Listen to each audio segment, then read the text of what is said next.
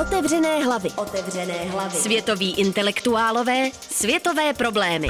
Nové obzory otevíráme v sérii unikátních rozhovorů na rádiu Wave. Klíčem k pochopení cest, kterými nás technologie mění, je touha. Alespoň podle mediálního teoretika Alfího Bauna. Korporace chtějí, aby bylo naše chování co nejpředvídatelnější, říká v rozhovoru, v němž kromě seznamek rozebíráme i videohry nebo digitální asistenty. A taky psychoanalýzu. Pro Bauna je to právě tato zdánlivě překonaná metoda, která nám umožňuje sledovat, jak technologie ovlivňují naše myšlenky a chutě. Otevřené hlavy. Otevřené hlavy. Nedávno jsem narazil na aplikaci Replika, která nabízí virtuálního kamaráda na míru. Co taková aplikace říká o tom, jak se dnes lidské vztahy propojují s technologiemi? Repliku znám, je to v zásadě umělá inteligence, chatbot, se kterou si píšete, jako byste si psali s kamarádem na Facebooku. Vymyslela ji vývojářka, která přišla o své přátele a replika začala jako pokus je nahradit. Výsledkem je virtuální kamarád, který nám říká to, co chceme slyšet. Snaží se být jako vy. Učí se totiž jen zdat o vás, z toho, co mu řeknete. Vytváří tak jakousi umělou kopii vás samých. Je to zajímavá technologie, která ale zosobňuje velmi zvláštní představu vztahu. Podle repliky je totiž perfektní kamarád ten, který je v každém ohledu stejný jako vy. Identický přístup vidíme třeba na online seznamkách nebo v seznamovacích aplikacích. Jejich algoritmy se snaží propojit lidi, kteří jsou si co nejvíc podobní. Je to názorný příklad toho, jak se technologie infiltrovaly do mezilidských vztahů. To není nutně špatně, ale přijde mi, že v nás podporují určitý druh sebelásky. Co od ostatních chceme, je podle jejich logiky vlastně narcisní obraz nás samých. Vidím tu paralely se současným politickým životem, jeho důrazem na identitu a zesilování názorových bublin.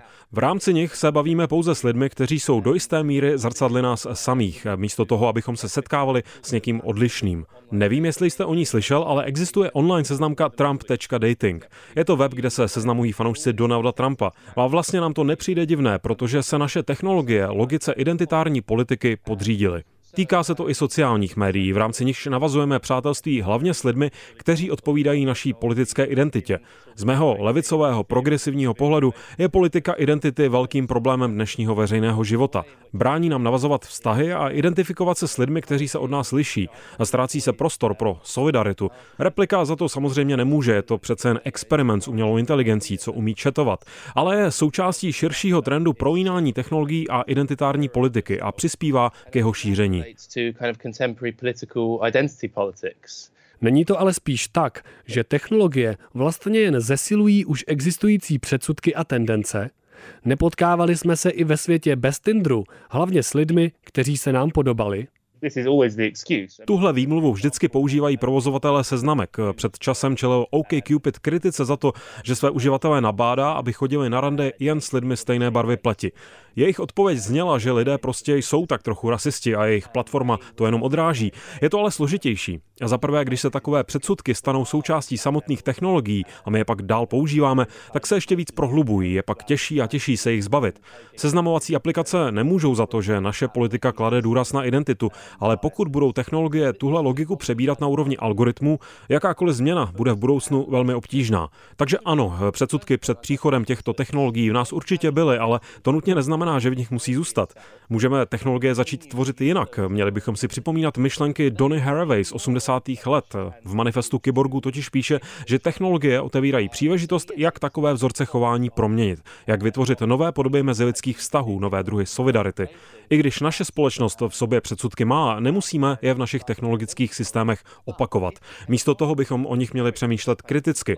Opravdu chceme, aby se naše předsudky navždy propsaly do algoritmů, které každodenně používáme, co spíš využít technologie, abychom se nespravedlnosti takzvaného skutečného světa zbavili. Příběh repliky je velmi podobný jedné epizodě seriálu Black Mirror. V něm si hlavní hrdinka objedná virtuální kopii zemřelého partnera. Jakou roli podle vás hraje v proskoumávání technologického světa fikce? Spíš než Black Mirror je mi bližší étos Westworldu. Hlavním sdělením Black Mirror je totiž, že technologie nemůže nikdy plně nahradit skutečného člověka, protože je na lidstvu něco esenciálního. Westworld je v tomhle ohledu mnohem realističtější. V jeho světě není tak jasná hranice mezi lidmi a stroji. Ke konci druhé série se navíc ukazuje, že člověk už stroje ani neovládá. Westworld je vlastně inscenovaná teorie Donny Haraway. Když v něm kyborgové povstanou, překonají omezení lidského těla a mysli, aby vytvořili lepší budoucnost. A sci-fi může za to, že o takových věcech přemýšlíme jako o něčem, co teprve přijde, ale i replika ukazuje, že budoucnost je tu velmi hmatatelně už dnes. Nepotřebujeme spekulovat, jak asi budou vypadat vztahy v budoucnu. Mnohem víc mě zajímá, jak moc strojový je mezilidský život už teď, jak technologie mění jeho strukturu. Technologické společnosti to samozřejmě dělají zcela záměrně. Užitečný je koncept kapitalismu platform, se kterým přišel Nick Srnicek.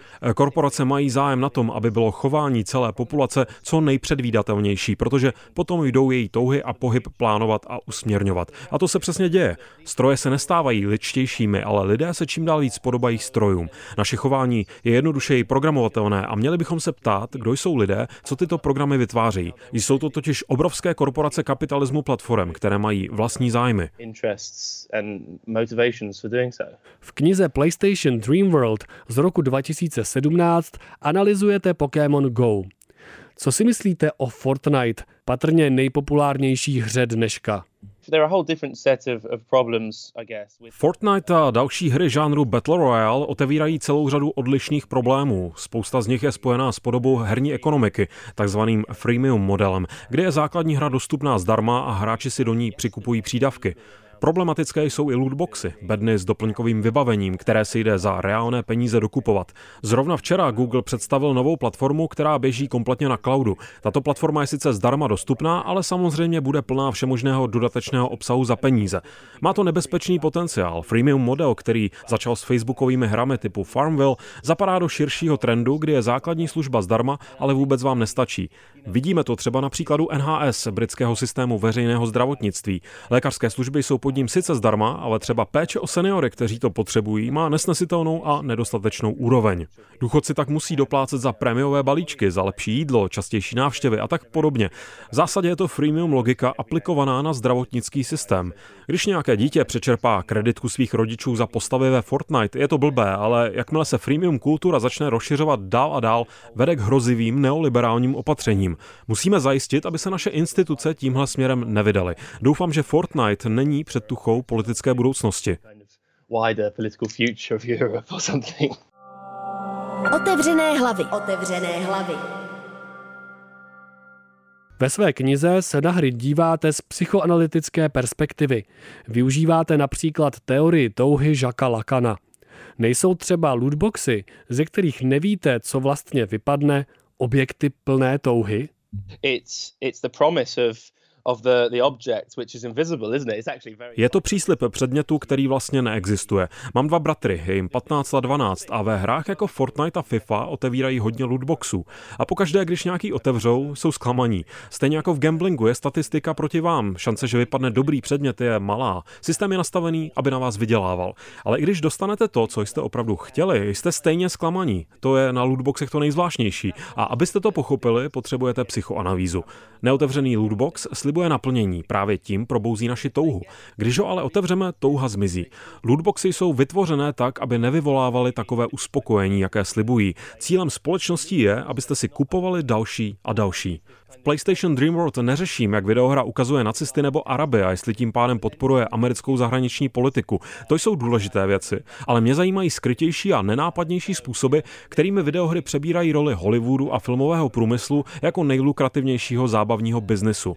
Videohry představují budoucnost našeho sociálního života, našeho potěšení a volného času. A pokud jsme se u repliky bavili o přeprogramovávání našich tužeb, videohry jsou médiem, které nás dnes jako toužící subjekty ovlivňuje nejsilněji. Mění, jak se vztahujeme ke světu, k sobě navzájem, jaké věci chceme. Kdokoliv, kdo strávil ve videohrách dost času, intuitivně ví, že jejich světy jsou plné touhy, potěšení, impulzivity a instinktivity. Každá hra je samozřejmě jiná a podílí se na konstrukci naší touhy jinak, ale musíme si uvědomit, že videohry proměňují, jak jíme, jak přemýšlíme, co cítíme a začít uvažovat o tom, jak to dělají a jestli takové změny chceme. Jaké to bylo v roce 2017 používat psychoanalýzu? Už v 70. letech k ní totiž byli třeba poststrukturalisté velmi kritičtí. Navíc takhle starou metodu používáte na velmi současné médium. Kromě toho, že používám psychoanalýzu k pochopení videoher, chci zároveň ukázat, že se psychoanalýza samotná vyvíjí, aby byla schopná novým formám touhy čelit. Naše subjektivita se proměnila.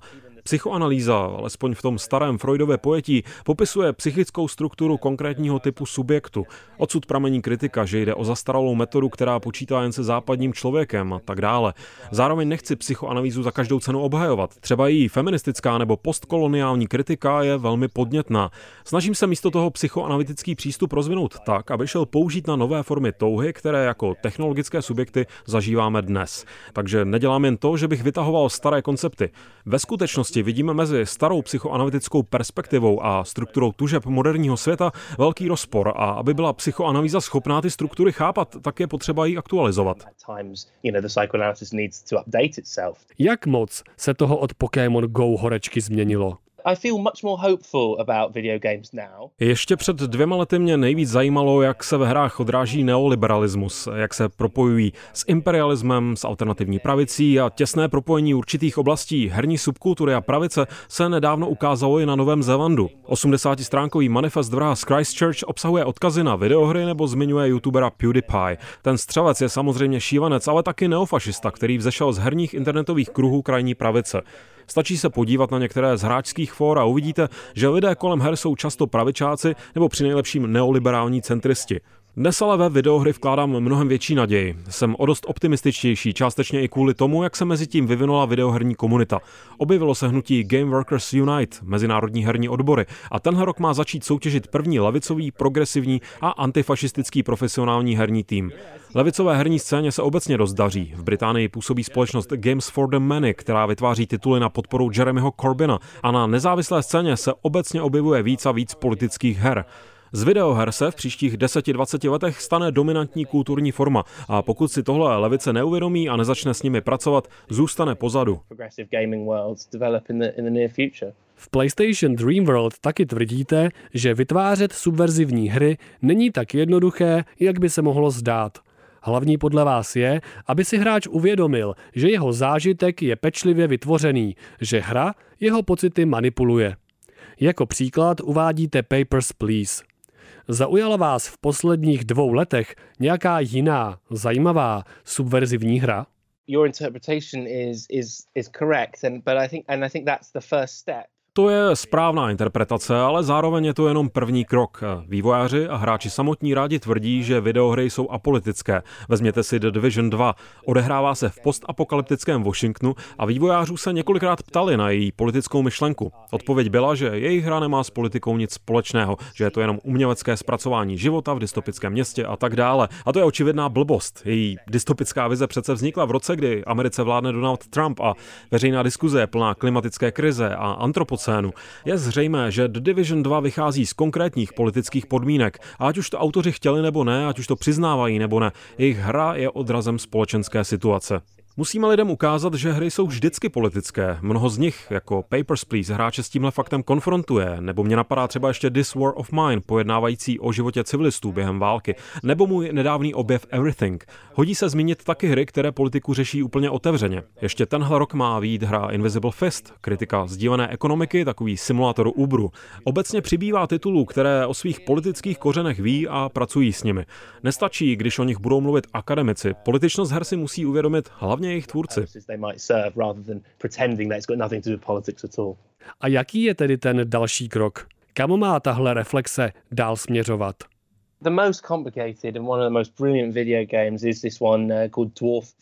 Je potřeba jít ještě dál a začít přemýšlet, jak hry změnit, jak pracovat s potěšením, které nabízí. V tomhle ohledu bych rád kromě Everything doporučil zdarma dostupnou hru Dwarf Fortress. Je to ohromně komplikované dílo, simulátor trpasličí kolonie, který jde ale hrát i na tom nejnuznějším laptopu. Hratelnost Dwarf Fortress se totiž úplně liší od zbytku herního světa. V něm převládá přesvědčení, že aby hra byla zábavná, musí se trefit do nějaké ze zhruba desítky základních kategorií, základních druhů herního zážitku. Když se někoho zeptáte, no a co říkáš na tuhle levicovou hru, tak často odpoví, nebavila mě tolik jako střílet lidi v Call of Duty. Experimentální a intelektuální hry jsou osočovány z toho, že hrát je není taková zábava. Je to proto, že naše představa zábavy je podmíněná historickým vývojem. Střívačky nás baví, protože jsme si dlouhá desetiletí zvykali na to, že takhle zábava vypadá a že si je máme užívat. Vezměte si Papers, Please. První hodina hraní je docela nudná, ale jakmile hře věnujete dost času, najednou objevíte jiný druh zážitku a začnete se bavit způsobem, který klasické herní principy nenabízí. Rozhodně si ale nemyslím, že násilné hry jsou špatné a měli bychom se střívaček zbavit. Říkám jenom to, že bychom měli vytvářet zajímavější a experimentálnější herní mechaniky. Objevíme tak nové formy zábavy. Měli bychom kriticky přemýšlet nad tím, jaké zážitky, touhy a druhy potěšení hry nabízejí a k čemu vedou. Otevřené hlavy. Otevřené hlavy. To mi připomíná, co v minulé sérii říkal Armen Avanesian. Podle něj dnes žijeme v jiném čase, který je skrze algoritmické procesy řízený z budoucnosti. Otázky časovosti jsou diskuzím o touze překvapivě podobné. Když se bavíme o algoritmech, které ví, co budeme chtít ještě dřív, než to sami chceme, tak klíčovou roli hraje naše budoucí tužba. Prediktivní technologie ji nejen analyzují, ale taky ovlivňují. Skrze touhu pak určují naši budoucnost. V diskuzi o současné technologické transformaci nejde otázky touhy a temporality oddělit. Uvědomil jsem si to, když mě pozvali do sídla společnosti Alibaba ve východní Číně. Alibaba tam má takzvané cloudové město, což je v zásadě jejich vlastní verze Silicon Valley. Předvádějí tam nejnovější technologie, od softwaru pro drony přes automatizovaná města až po chytré semafory. Člověk, co mě prováděl, byl ale nejvíc hrdý na auto, které ví, že máte hlad ještě dřív, než si to sami uvědomíte a tuší vaše chutě, než se rozmyslíte, kam jít jíst. Sami možná ani nevíte, že vždycky v úterý v pět máte chuť na suši, ale auto to skrze váš smartphone pozná a nabídne vám, jestli nechcete v půl páté zkusit třeba tuhle suši restauraci, kde jste ještě nebyli. Takové systémy jsou těsně propojené s kapitalismem platform, o kterém jsem mluvil. Jde totiž samozřejmě o to, aby vás auto nasměrovalo do podniku, kde místo konkurenčního výčetu zaplatíte skrze systém Alipay, který Alibaba vlastní. Ukazuje to, že naše touhy jsou už dnes namapovány předem, určeny algoritmickou budoucností.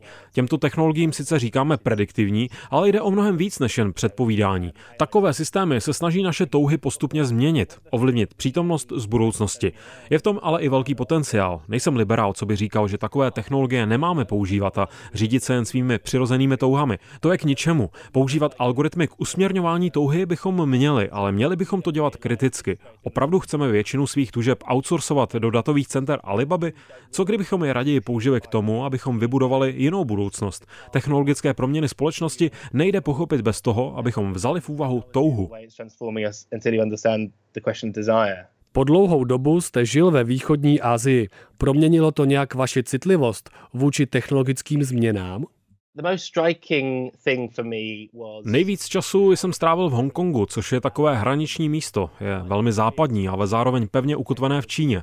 Lidé tu naplno využívají čínský i západní internet. Není tu žádný firewall, funguje tu Facebook, i Twitter, Baidu i WeChat. Když vás zajímají technologické vztahy mezi Západem a Čínou, je to fascinující místo, protože je tu běžné používat oboje.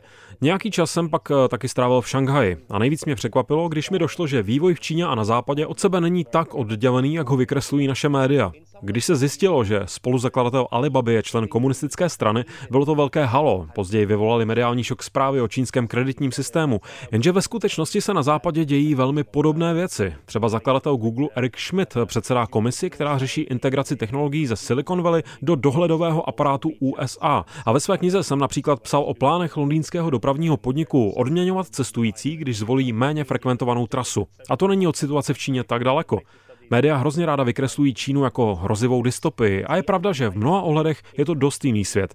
Když se ale budeme bavit čistě o korporátních technologiích a jejich prorůstání našimi životy, o tom, jak ovlivňují naše města, náš pohyb a chování v nich, tak se děje u nás i v Číně to samé. Jako bychom příběhy o dystopické Číně vyprávěli proto, abychom se mohli sami plácat po zádech, že u nás to je demokratické a svobodné. Ale to prostě v otázce technologií není pravda. Technologie čím dál víc řídí náš pohyb i naše myšlenky. Jste vůbec schopný potom všem ještě třeba hrát Counter-Strike a mít ze střílení teroristů radost?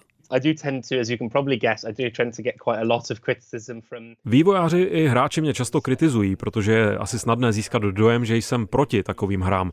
V jistém smyslu jsem k ním velmi kritický, ale stručná odpověď na vaši otázku je ano.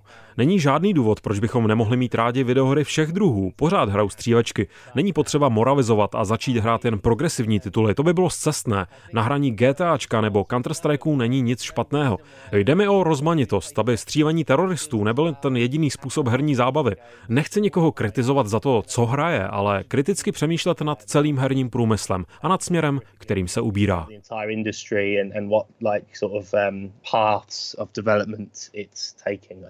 Slyšeli jste rozhovor s teoretikem Alfím Baunem. Příští týden se můžete těšit na rozhovor s antropoložkou Lucy Sačmen. Bavit se budeme o prolínání lidského a robotického světa nebo o samoříditelných autech. Naslyšenou se u dalšího dílu série Otevřené hlavy těší Ondřej Trhoň. Otevřené hlavy. Otevřené hlavy.